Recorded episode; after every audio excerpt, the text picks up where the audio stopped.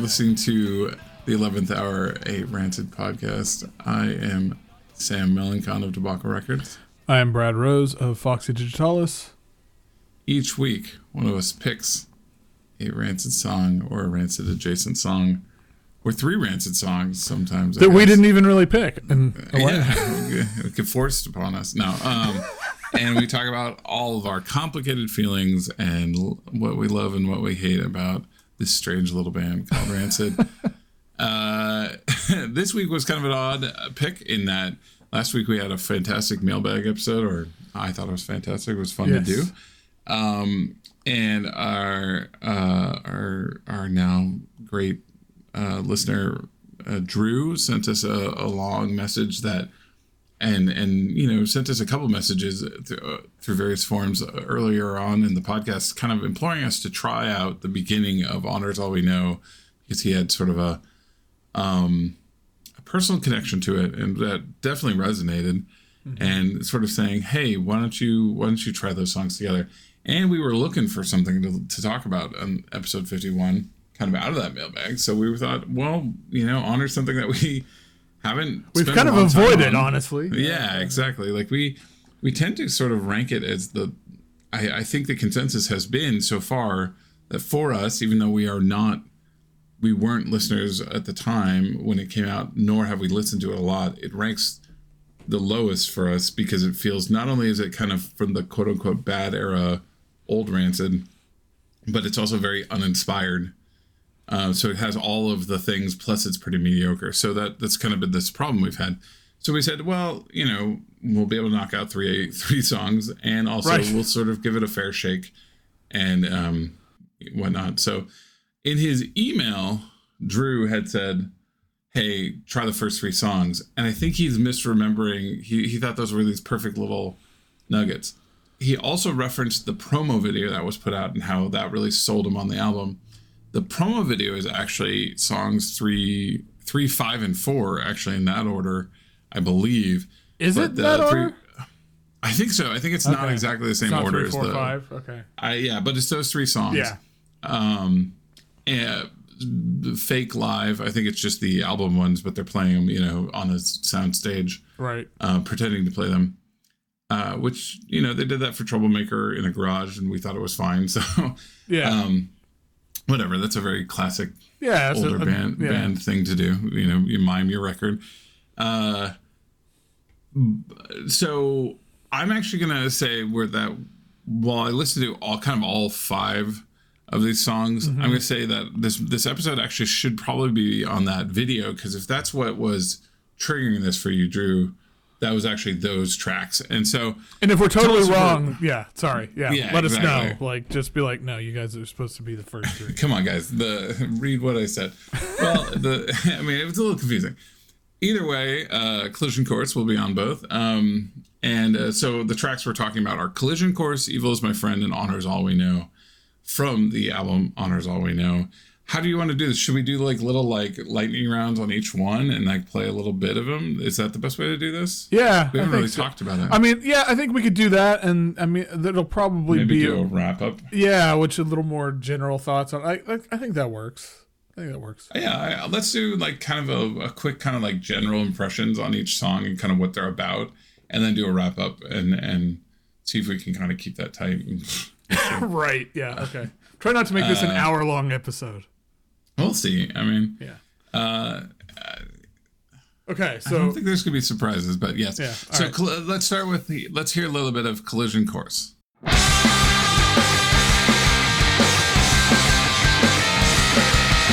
I mention to you about my point one radio? Words on a fly on my books and on stereo. Chances supported by the federal right. I'm gonna speak over blasting on a reggae on a night. Oh, Jam 69 ropes, reggae on my table with the 45 record down. The turntable with the door say kicking me to go ahead. With us on double run, let the song begin. Sing it. So, Collision Course is kind of these songs, it's kind of the most, kind of almost like rockability.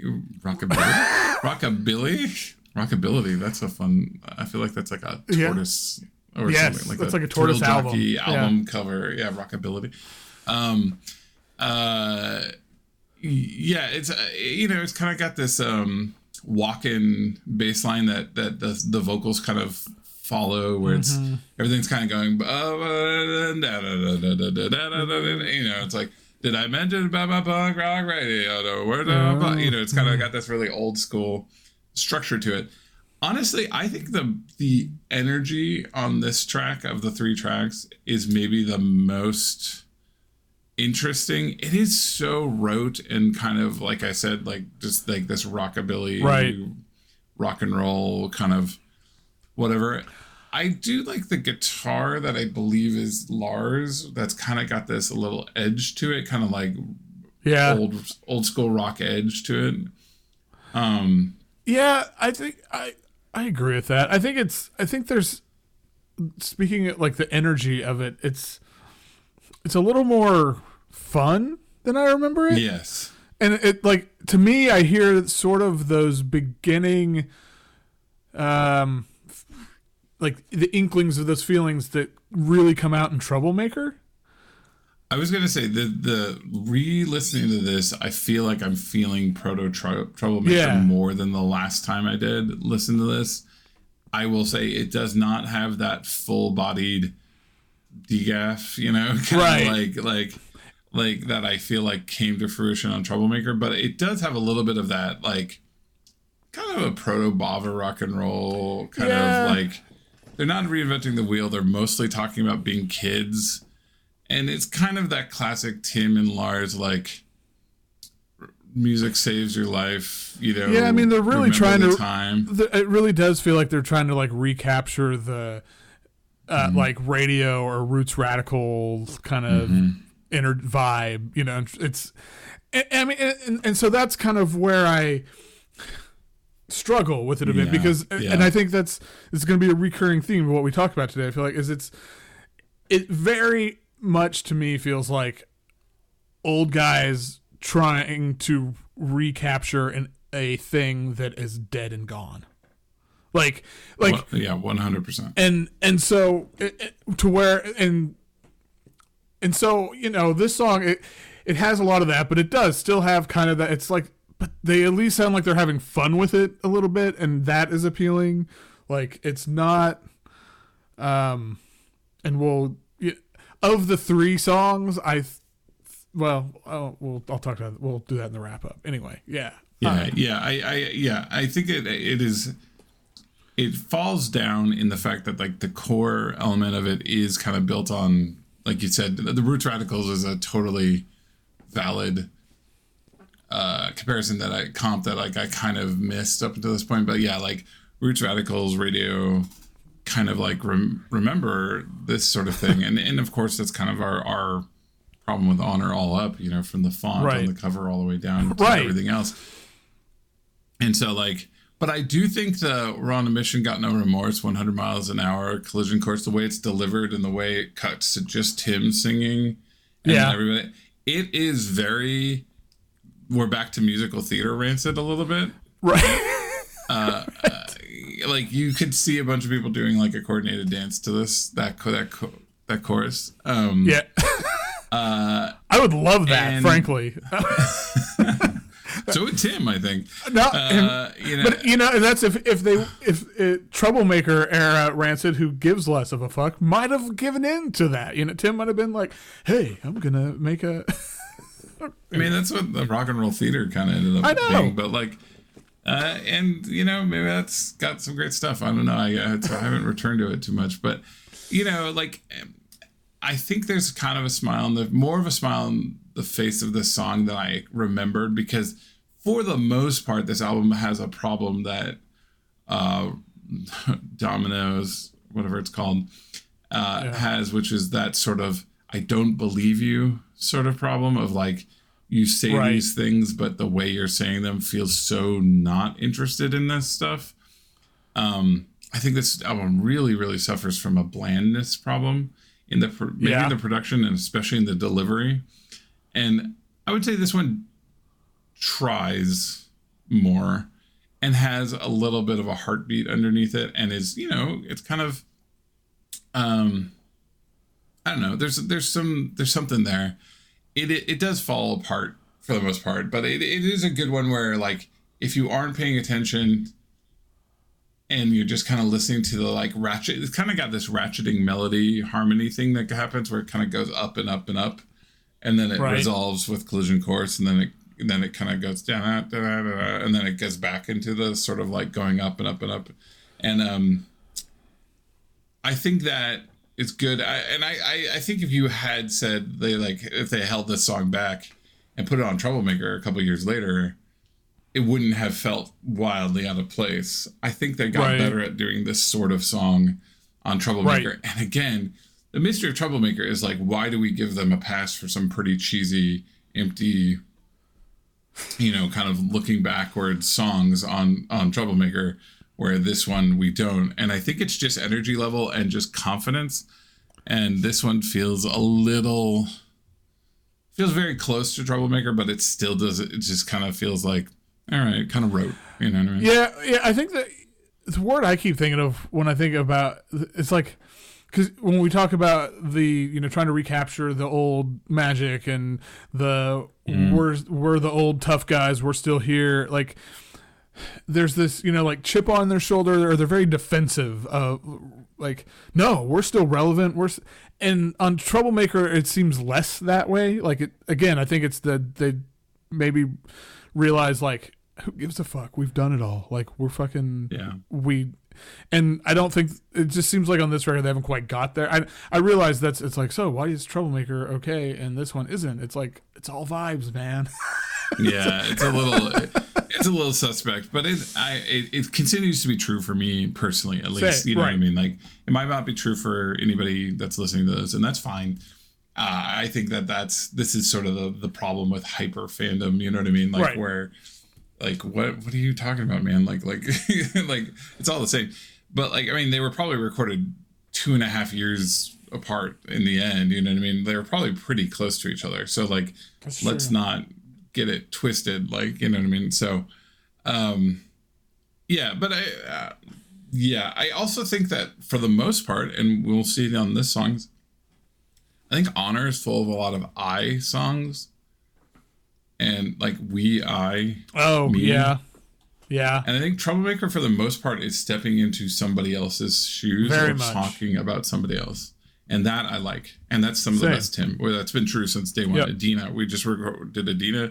As much as we maybe that was very loose about what was it exactly about. It was about somebody else, Well, and also Troublemaker because there's also the Tim songs where it's about somebody else, but it feels a little maybe exploitive or a little like we talked about this with Red Hot Moon, where it's like especially towards the end, as it's like, oh, it's and like, she what died. Are you actually saying with this song, like she all this shitty stuff happens and then she died, and it's like, what's the point of what you're trying to say? Like, and then Skinhead Rob really makes it. And then Skinhead Rob and a really cool organ part, and we're out. You know what I mean? It's but yeah, like on Troublemaker, it feels like it's back. It doesn't. I don't know, man. They were out in the wilderness. They were out in the wilderness for a while. Like that, not to keep bringing it up, but the fucking divorce fucked him up for a decade or more. Yeah, it does feel like it. It does feel like they were just like, well, all these contemporary bands moved on, and we just kept getting pigeonholed backwards. And, like, it felt like, we talk about how people triple down when they're, like, backs are against the wall. Right. And I feel like that's kind of what kept happened with Rancid. Yeah. They fucking tripled down on this sort of, like, stunted growth. And what was really funny was, like, this is so stupid. Like, we're so, we see these guys are very simple, one-dimensional people. But two things happened that I was with these guys. One, I was looking at that... the guy that made Buddyhead, I was talking to somebody about Buddyhead back in the day. That website that was like the hardcore website that like would post all sorts of stuff. They were like LA that would like, be like, here's somebody's personal number who we hate. And they were the guys that went in like stole Fred Durst's hat and like auctioned it for, stuff back in the day. They were like kind of dickhead, like meatheads, but they were also kind of like the good avenging kind of TMZ of like metal bands, and they hated nu metal and all these things. And they were really mad at Transplants, which is why it reminded me. And the guy put out a book of photos, and he actually had a really cute photo of Tim and talked about being like connecting with him on an early Warped Tour and actually kind of being bummed that because they were shitting on Transplants later, he doesn't have a connection to Tim anymore because all the stuff that went on down with Skinhead Rob and Tim and like Buddyhead just ripping into them nonstop, which is totally valid in my mind. But he said it was really cute because they were talking about at the time about how much they love Jawbreaker. And it's like, of course Tim loved Jawbreaker. Like right. That guy's songwriting style is very Tim-like, you know, like very direct, very like diary, you know, like very like unobscure, direct personal stories and heavy guitars. Like Tim, like there wasn't all these rules like in 94 about like what you were allowed to like as much, you know what I mean? They was good buddies with the Beastie Boys, and he, you know, played these shows with like Sonic Youth and like, you know what I mean? There was less of this tribalism that Warped Tour sort of Epitaph only, you know, sort of stuff created. And then, you know, I saw something Lars talking like this week on some podcast, and he was talking about how much he liked Turnstile. And I was like, oh, good. Like, thank God. Like, yeah. Like when he was talking about hardcore, he still likes. And he was talking about how, like, they're changing the game. And I was like, I think in 2008, he wasn't like, I love Blood Brothers. You know what I mean? Like, weird, obscure hardcore. Yeah. They probably weren't, like, ready to be, like, okay with the stuff that doesn't sound like themselves. You know what I mean? Like, right. They probably...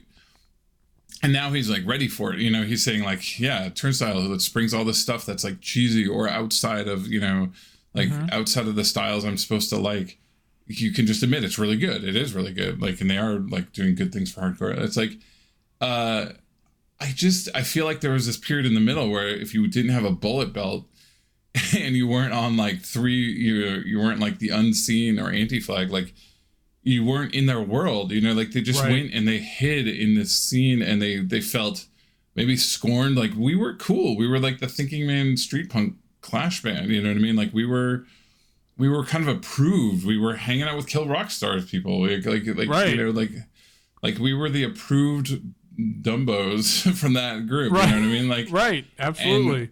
And like, there was going to be all this crossover, and then it just insular, and even more so LA, Insular and Transplants Insular, and it's like I just wonder how lonely this period felt around. Well, I guess we just redo the things that those people like from us. You know what I mean? Does that make sense? I know this is a big weird rant, but like no, I think it does. I mean, I think it's it makes a lot of sense. I mean, I think it all goes together in the sense of, you know, back to what you were saying at the beginning, where it's like you double and triple down on things, and it's like, and so maybe in their mind it's like, okay, well, we gotta just, you know, really do these things that worked for us in the past that got us here, or, you know, and the people who are, and for the people who are still here or whatever, you know, like the and for the people who would still come see us, they want this very specific narrow band of what we are. And I think it's easy to get in that spiral where you've kind of got these blinders on, and you can't or you don't want to, or some common, you know, see anything that's going on out like beyond that thing. And to me, like, that's where, you know, with and I think that's a really good call, that it must be really lonely. Like, it must be really, I mean, it sounds kind of sad, you know, like to think, especially for, like, you know, for me, a big part of making music and being part of this community or whatever you want to call it is being able to connect with other people outside of my small scope, because it makes my life more fulfilling and interesting, because there's you learn more and you discover more and just get more out of whatever your small, you know, beyond your small little orb. And But I've been there too, where when I think back to certain periods of when I was doing Digitalis, and it was just like, oh well, I'm like, it was all I it was almost like a cliche of like keep getting more obscure, Okay, this CDR is an edition of 8. This is, and like always trying to just be very like focused in on this small point. And then at some point that wall or whatever, like crumble. And that's, you know, and I actually would give my old friend, John Twells, a lot of credit here and opening my eye, like, dude, there's so much amazing stuff way beyond this that's going on. And you should, like, it's worth knowing about and paying attention to. And then it's like, once I got out of that, you know, space and into this, it like creatively, it just opened up so much to me. And for what I was, you know, like, oh my God, there's so much more possible. And I don't know what that has to do with this one. I feel like I've gone off. But no. No, you're saying like where the benefits are for not doing what you miss when you get comfortable, so comfortable that you look around and you're like, whoa, now I'm numb. You know, that's a perfect way to put it. And I think that even, you know, I mean, beyond just, you know, creative pursuits, you know, any aspect of life. Like if you get too, like, not saying people need to put themselves in like uncomfortable situations, like don't go to a fucking MAGA rally and try to, you know, talk, you know, whatever. But like I think there is so much value in just not, and I mean, and this is like, to me, this is one of the huge problems with where we are as a society, is that it's so easy to stay in your own little bubble and never go out of it. Sure. Yeah. And so, and even like you and I, who are people that are hunters, you know, I would say like about certain things, I can easily, if my life is busy, go comfort food music. And a few months later, I'm like, I listen to like the same, you know, to me, I say 10, but I probably mean 100 things, you know what I mean? Sure. And they're all of a certain tone, and that tone's great and amazing. And like, I'm not like ashamed of it in any way, but I'm more like, I'm missing so much. I know I'm missing things I would like. And it's like, it's just a bummer when it's like, and it's gotten harder, you know, sure. I mean, I miss life. You know, life is hard. Being old is hard. And also like the world is not built to like recommend things to you in the same way. Now they recommend things to you in this algorithmic way versus like, I miss TMT, I miss Foxy D, you know, in its old form, you know, I miss all these things, you know. So, like, I don't have the same infrastructure I used to have, but, like, I don't know, like, if it's hard for me, it must be hard for anybody. And so, like, especially when you have that, like, feedback of, like, how many sales did you get for your album? What are people saying to you when you're at the show?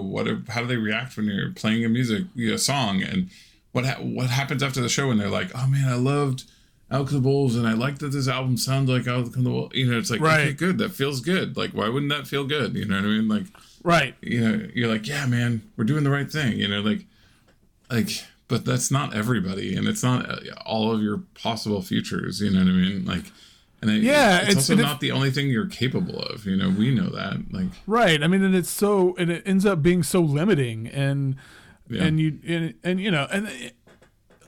The Bad Optic or Doom Regulator, it's, you know, it's again, like, not that it's reinventing the wheel or anything, but that's, you know, but that's still, it does feel like Tim, it's like stepping outside, like it's still in the arena, but it's stepping outside of the one section of it that they've been kind of stuck in for a while. And again, recently it feels like it's like, it's still within the scope of possible Tim, but not like what he's personally been doing recently. Yeah. And so to me, that, like, that's super exciting. And yeah, that's why it's so exciting right now. And so to bring it back to this album, I mean, that's honestly, it's the thing. I think this album's like, well, let's just play the hits, except for they're going to be like the way shittier version of them. Because they're like the level D version of the right. Hits. So like to get into okay, let's play a little clip from Evil's My Friend and go into that for a second. Good.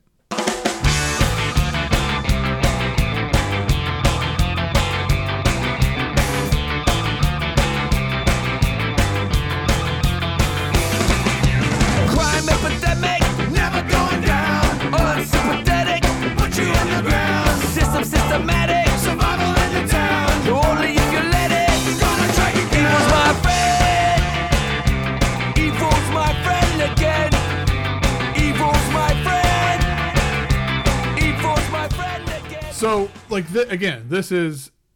And I feel like this is a song that is very well thought of, like, outside of this podcast. Maybe? I don't know. It seems like a... I think so, too. I think this is one of their favorites. And you know what? I think musically, I love that opening guitar line. And I really like the tone of it, too, actually. Like, just the sonic quality of it. Like, the melody is great. The timbre of it is super cool. And I like the, you know, I'm assuming this is an Interrupters, Kevin, you know, jam, playing a lot of that extra stuff. And I like the tone of it. Like, this is a little bit of like, more of this, you know what I mean? Like we kind of felt like that about Up to No Good. It's kind of the Up to No Good of this record. It shocked me when you put the lyrics, like, is this truly the entire lyrics? I mean, I don't know. It must be. I copied it from a lyrics website. It must be. I'm just saying, like, I hadn't thought about it, but, like, it already was, like, in my head, like, an outer candy shell with nothing on the inside. Right. It's even more. But, like, also, what the fuck is it saying? I don't know. I think he got Evil Is My Friend as an interesting, like, heel turn, fun concept. It's like McGruff the Crime Dog wrote a ska song. If you look at these... Crime Epidemic. I mean, only if you write it. Like, it's going to drag you down. Just say no to drugs. That was the thing, man. I feel like I told a MAGA... You know, I ChatGPT to write a MAGA Rancid song.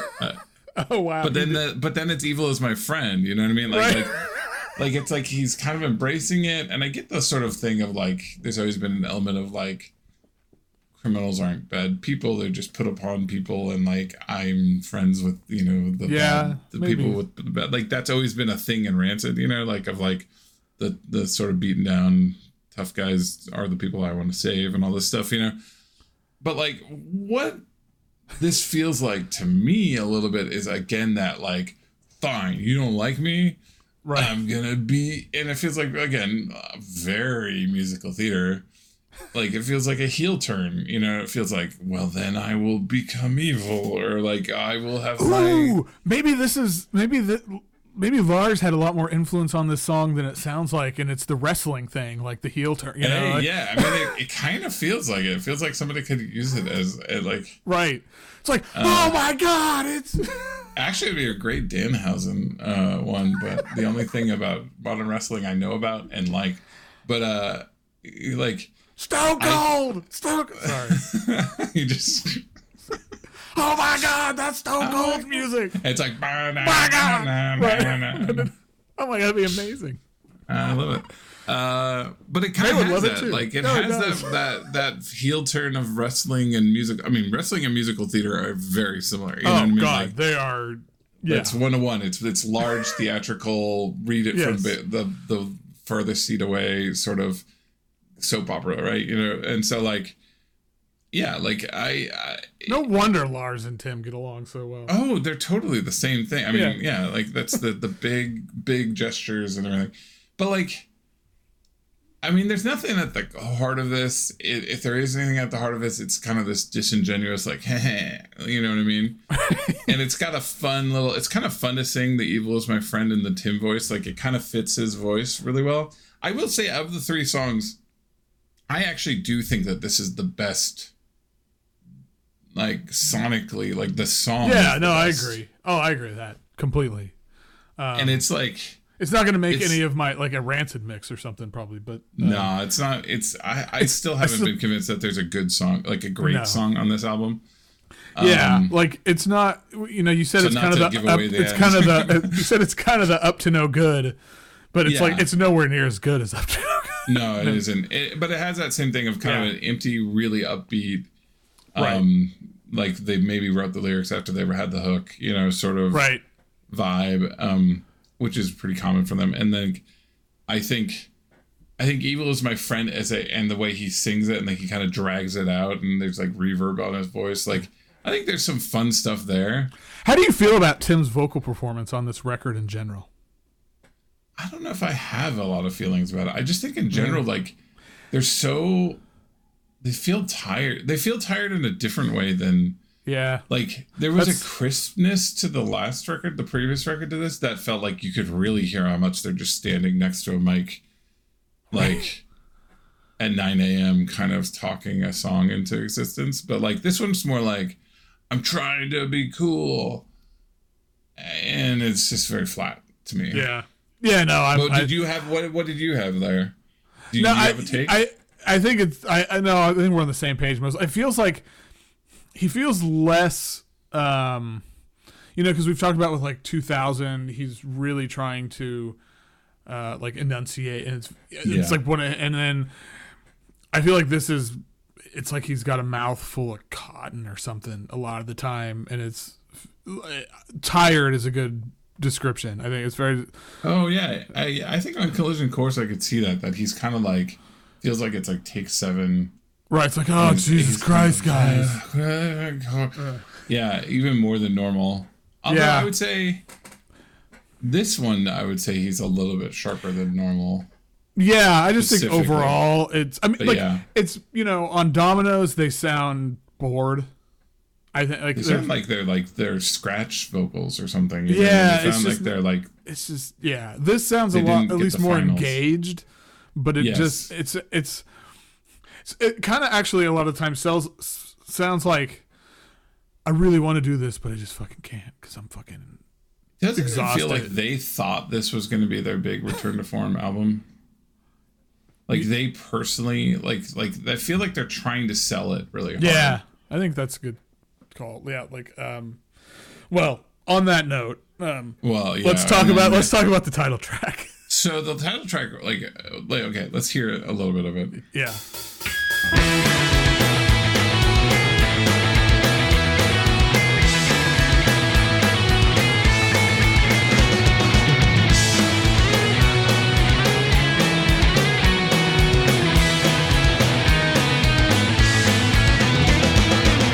Don't change a goddamn thing. Hold your head up high.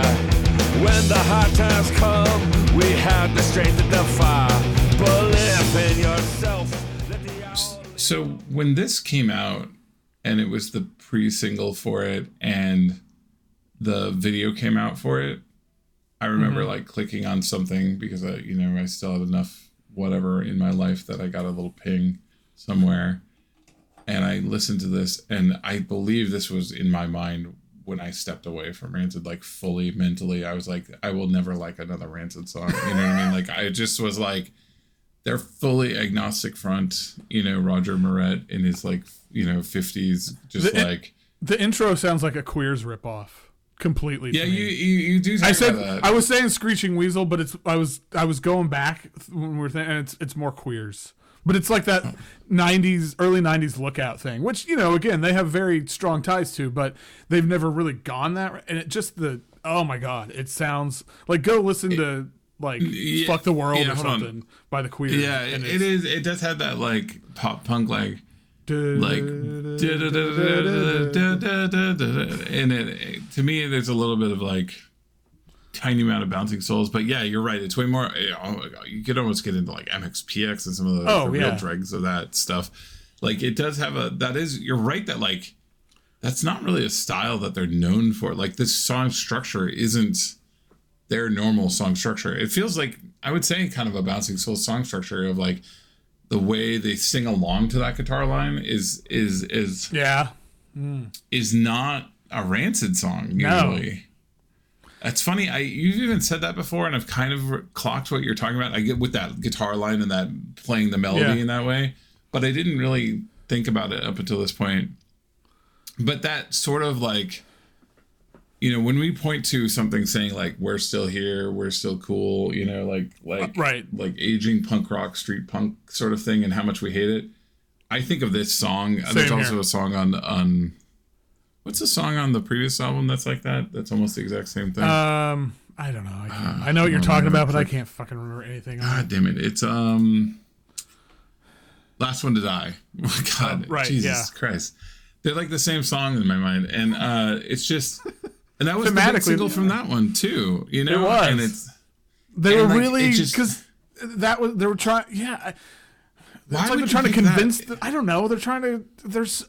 that's where these albums fall so flat for me, because they seem, because, you know, picking them as the single, they're obsessed with, it seems like they're obsessed with proving how it.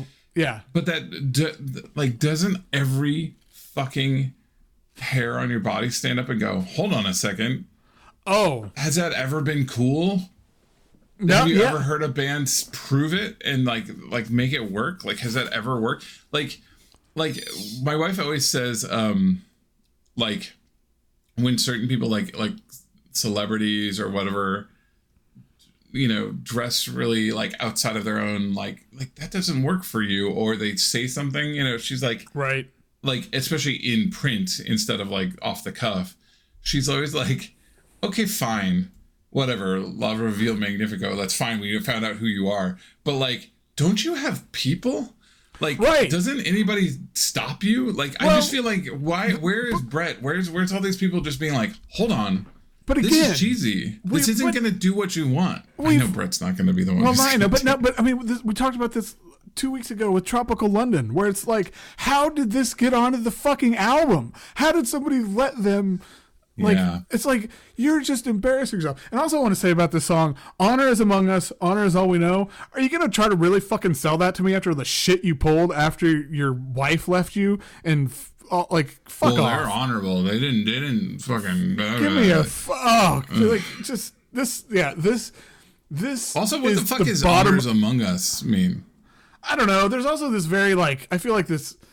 almost like jingoistic fucking vibe to this song. That feels what I'm saying. Like, it's got a conservative tone. Yeah. Like, you can take almost all these songs. When you get into that, like, punk rock means, you know, four chords and a you know, bridge, and you're like, what? That's what punk rock means to you? I thought it was Talking Heads. You know what I mean? Like, right. like the same mentality creates this sort of, well, actually. A lot of hardcore, early hardcore in New York, especially, and punk rock, when it gets into this kind of conservative phase, comes across as very masculine, anti everything that punk is, bar rock, you know, just basically conservatism, like the reverse, you know, and like that phase of sort of honoring but saying like, the only thing of value here is that we are continuing to do this, instead of being like, oh, we should be doing something else by now. You know what I mean? It like, when you slip into that thing, you're like, are you really doing the right, is that what punk rock is? You know what I mean? Like, and again, they're kind of trapped by all these things that are saying, hey, you should keep doing this. And it's like, and you know, they should be allowed to play the music they like. Like, there's sure. definitely a layer of that for sure. But like, but I should also be allowed to fucking hate it. Yeah, exactly. I mean, literally the first song on this is "Don't Change a Goddamn Thing, Hold Your Head Up High." Yeah, I mean, we have the strength of believe in yourself. Let the, I mean, like, this is total. I mean, like. Self, like, and, that sort of self-prosecute. Like, don't forget, like, but forgive every man. Like, oh, fuck off. Oh God, this is.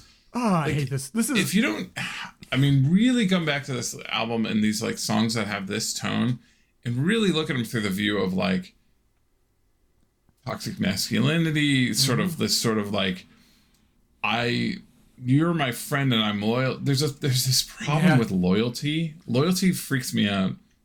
Yeah. I like loyalty. I like people blind who are loyal. Loyalty freaks me out. But like that sort of tone of like loyalty being a code word for. I don't have to answer for anything, and neither do you, brother. You know what I mean? Right. We're brothers in arms. You know, like that tone is just, whether they mean it or not, it is stuff that can be hijacked for really creepy stuff. And not I don't even think they mean that. They're just stupid on this record, I think. But it rubs me in such a awful way. God, yes. And it just makes me go, what the hell are you doing? Like, you guys wrote Outcome the Wolves, you know what I mean? Like you're literally trying to make this one feel like an Outcome the Wolves. Like, this is I don't understand how you think that this tone matches an Outcome the Wolves, you know what I mean? Like this is the opposite of that. It's like, you know how you see all these articles, I've seen them through the year, where it's like, you know, some company or something, they created this AI thing and put it out in the world, and eventually it becomes like horribly racist and like very quickly it becomes right. Like this to me is, and I'm not saying that this is like on that level, but it's like eventually if you ask like ChatGPT or some AI to write a new version of Outcome the Wolves, like it eventually, like the next, they made Honor is All We Know, but then the next step is going to be the like Screwdriver version or something. Like it just feels like it's and I think you're, and I totally, it's like I don't think that that intent is here at all, like at all. I don't, but that same like direction creates that outcome, you know what I mean? Like that, exactly. That's how you get there, you know what I mean? Whether or not they started there or they meant it or they are actually susceptible to that, this is still the same language that gets you into that mindset. Yeah, and it just alarm bells just are like blaring. I mean, it literally says like the Matt verse is, "It takes courage to make it in this land." What the fuck are you talking about? Yeah, I thought that was the Lars verse. Maybe that's that made me more sense. But like, but don't forget, but forgive every man. I know. And prosperity. It feels like it's this problem of like, a lot of populism is like great until it's not, you know, and all this sort of stuff is great until it's not. And it's like, oof. Yeah, man, they got nothing to say. All these platitudes could be really heard in the wrong way. Really co-opted. Like And again, I don't think that they, as people, believe in, like, they are not, you know, like, I mean, we've talked about plenty of times that like Lars especially gets real close to the line and we're like, but it never seems to. And then he'll say something that you're like, wow, that's great. You know, which to be fair, my wife completely, she disagrees. She's like, no, I think it's gone over the line a number of times. I was like, okay, well, we can have that conversation. That's probably valid, by the way. Right. Yeah. But I think just for the most part, like if you like sum the guys, right. You know, it's like when you try to see like what the true core of the guy is, which is a little bit 100% projection. And, you know, like, sure. Who knows how do you know what somebody's true person is? And like, it doesn't matter if they've crossed the line, but like, right. Which is a topic, you know, worth discussing, but it's like, I think for the most part, these guys, when push comes to shove, say the right things, do the right things, and are popular, like their populism leans towards unions and, you know, all these great things, you know, that I believe in strongly and everything. But then, but this song especially gives me pause. Let me just yes, this song especially gives me pause. And even if it doesn't, it's fucking stupid. I know. And do you want to? What's your? How do you feel about Matt's vocals on this song? I don't. They're Matt vocals. Yeah. I'm sure you don't love them. I mean, they're latter-day Matt vocals. Actually, I think that like you can discern different notes on this song. Like, right, I was gonna say, remember being like, "Wait a minute, actually, yeah, this is the song that I was like, wow, like he's actually like kind of going for it more." It's still got the Grover thing going on, but Grover. No, Grover. Not Grover. Is it Grover? Wait, which one's Grover? Is what I think you meant. Oh, Grover's the blue one. They both have a. Which is the one with the big nose? The blue. It's like dark blue and gray. Is that Grover? Blue one? Dark blue with the big nose is Grover. Okay, no. Yes. No, I'm not saying you're wrong.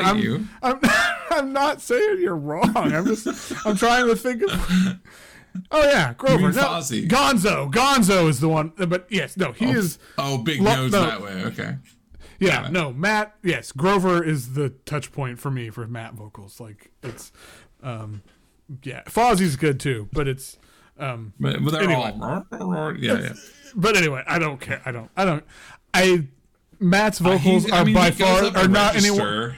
It's nowhere close to my biggest problem with the song, so I don't really give a shit. It just rolls right off, and but it's also like, what are you guys doing? Like, and then you name the song after the album after this, and like, I don't know. Like, this is the one. Like, when I listen to Evil's My Friend and Collision Course, I'm like, yeah, I see the splitting hairs on like, why is Troublemaker better? Then I listen to this song and I'm like, Troublemaker is so much fucking better than this. And if they put out another album that has this tone, oh yeah, I don't know. I actually wouldn't mind if they do the like pop punk Screeching Weasel thing, like that. Thing yeah, kinda, go for it, like, man. Like I again, like the trying on different parts of pop punk has been working for them on Troublemaker, like all those swinging udders and Dropkick Murphys and stuff. Yeah. Like, I like hearing Tim and Lars try on those. Like, there was even a little Bad Religion on that album. Yeah. Like, I'm all for it. Like, I think in my past, I would be like, wow, this is really derivative. But, like, now I'm, like, into it. So, like, yeah, do a better song with that pop punk structure. Because, like, you know, write a Jawbreaker song for like God's sake. Like, I know you like them. You know what I mean? Like, but, like, don't bring this bullshit conservative... empty meaning. It means so little too that anybody could put whatever the hell they want on it. That's the other dangerous thing of this, that like, yeah, this could literally just be anybody's anthem for something great or something awful. And that to me means you're not trying very hard, and you're also just like not your all this conviction coming out of your mouth isn't really conviction at all, because you're just kind of being so loose. You know, that's poor writing. You know, even if you did mean it to mean something, it's poor writing as written right now, you know? So I really, these three songs are interesting choice, because it's like Collision Course is completely generically fine, latter-day Rancid, but not good in any way. It's like, meh, okay, I get it. Yeah. Evil's My Friend is that problem of like, wow, sometimes they really just write a great hook, but like they kind of fall apart on the lyrics and the kind of cohesiveness. And then... this song is like, this is why I fucking hate latter-day Rancid. This is what kills me about Rancid. And if they slip back into this mode, I will be heavily disappointed. And I think they're better than this. I know they are. I know they are. Troublemaker wasn't that. Like, do we have rose? I mean, I'd love to hear other people's thoughts. I don't think we have rose-tinted glasses on that. I don't think Troublemaker has a lot of this tone. Yeah, I don't. I really don't think. I'm gonna go back and listen like this weekend and see if. You know, something, but I don't think so either. I feel like I've listened to it enough at this point that I know it, like, not, I don't know as well as like Outcome, like any of the early ones, but like I know it pretty decently.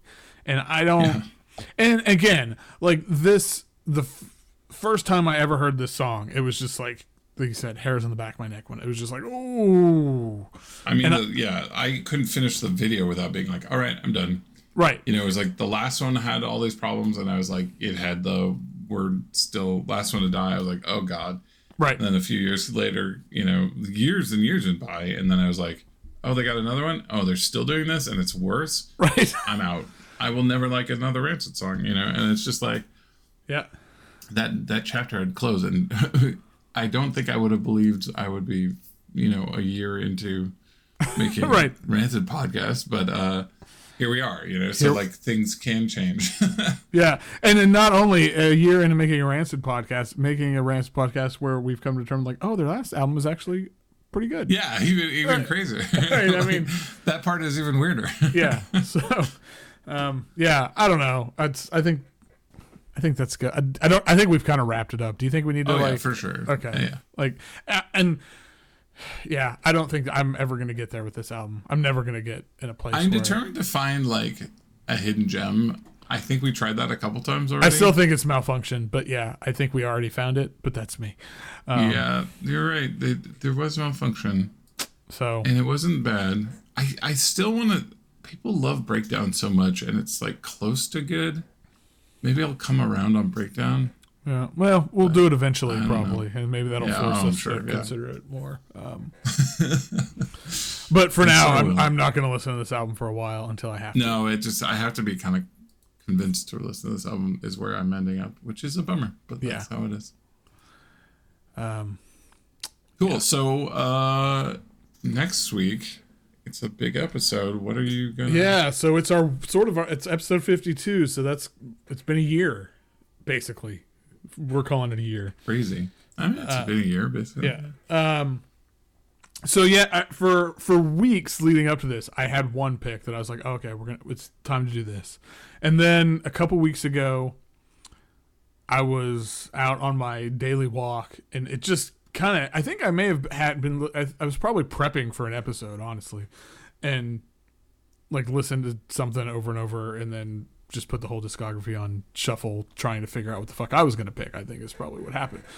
And then at that point, a song came out. I was like, oh, this is duh. This is what we got to do for a year, like our big episode one year.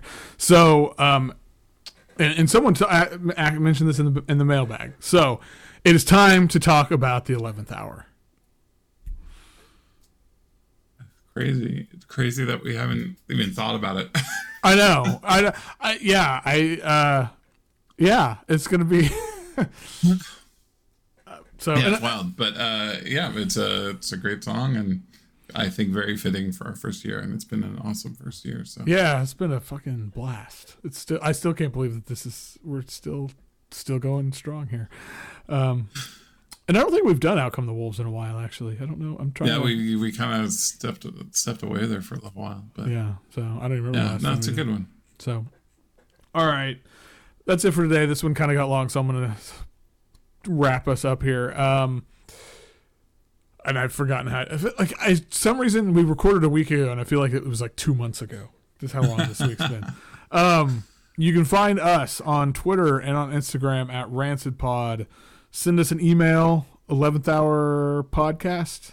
11thHourPod at gmail.com. Leave us a voicemail. All the, go to our social media and hit the link tree, and you can find all our info.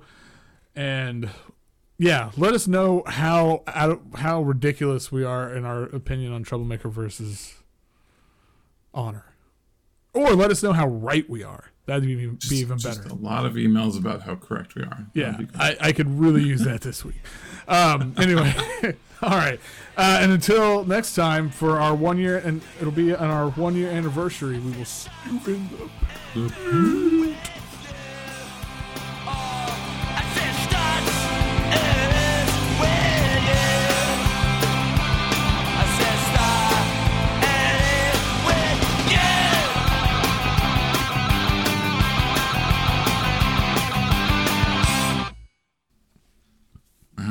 Yeah, we probably should have talked about that first. Evil is all we know. Yeah, whatever. This is fine. Yeah. This is why people like us, right? Exactly. Let's pretend that this is bumbling mediocrity.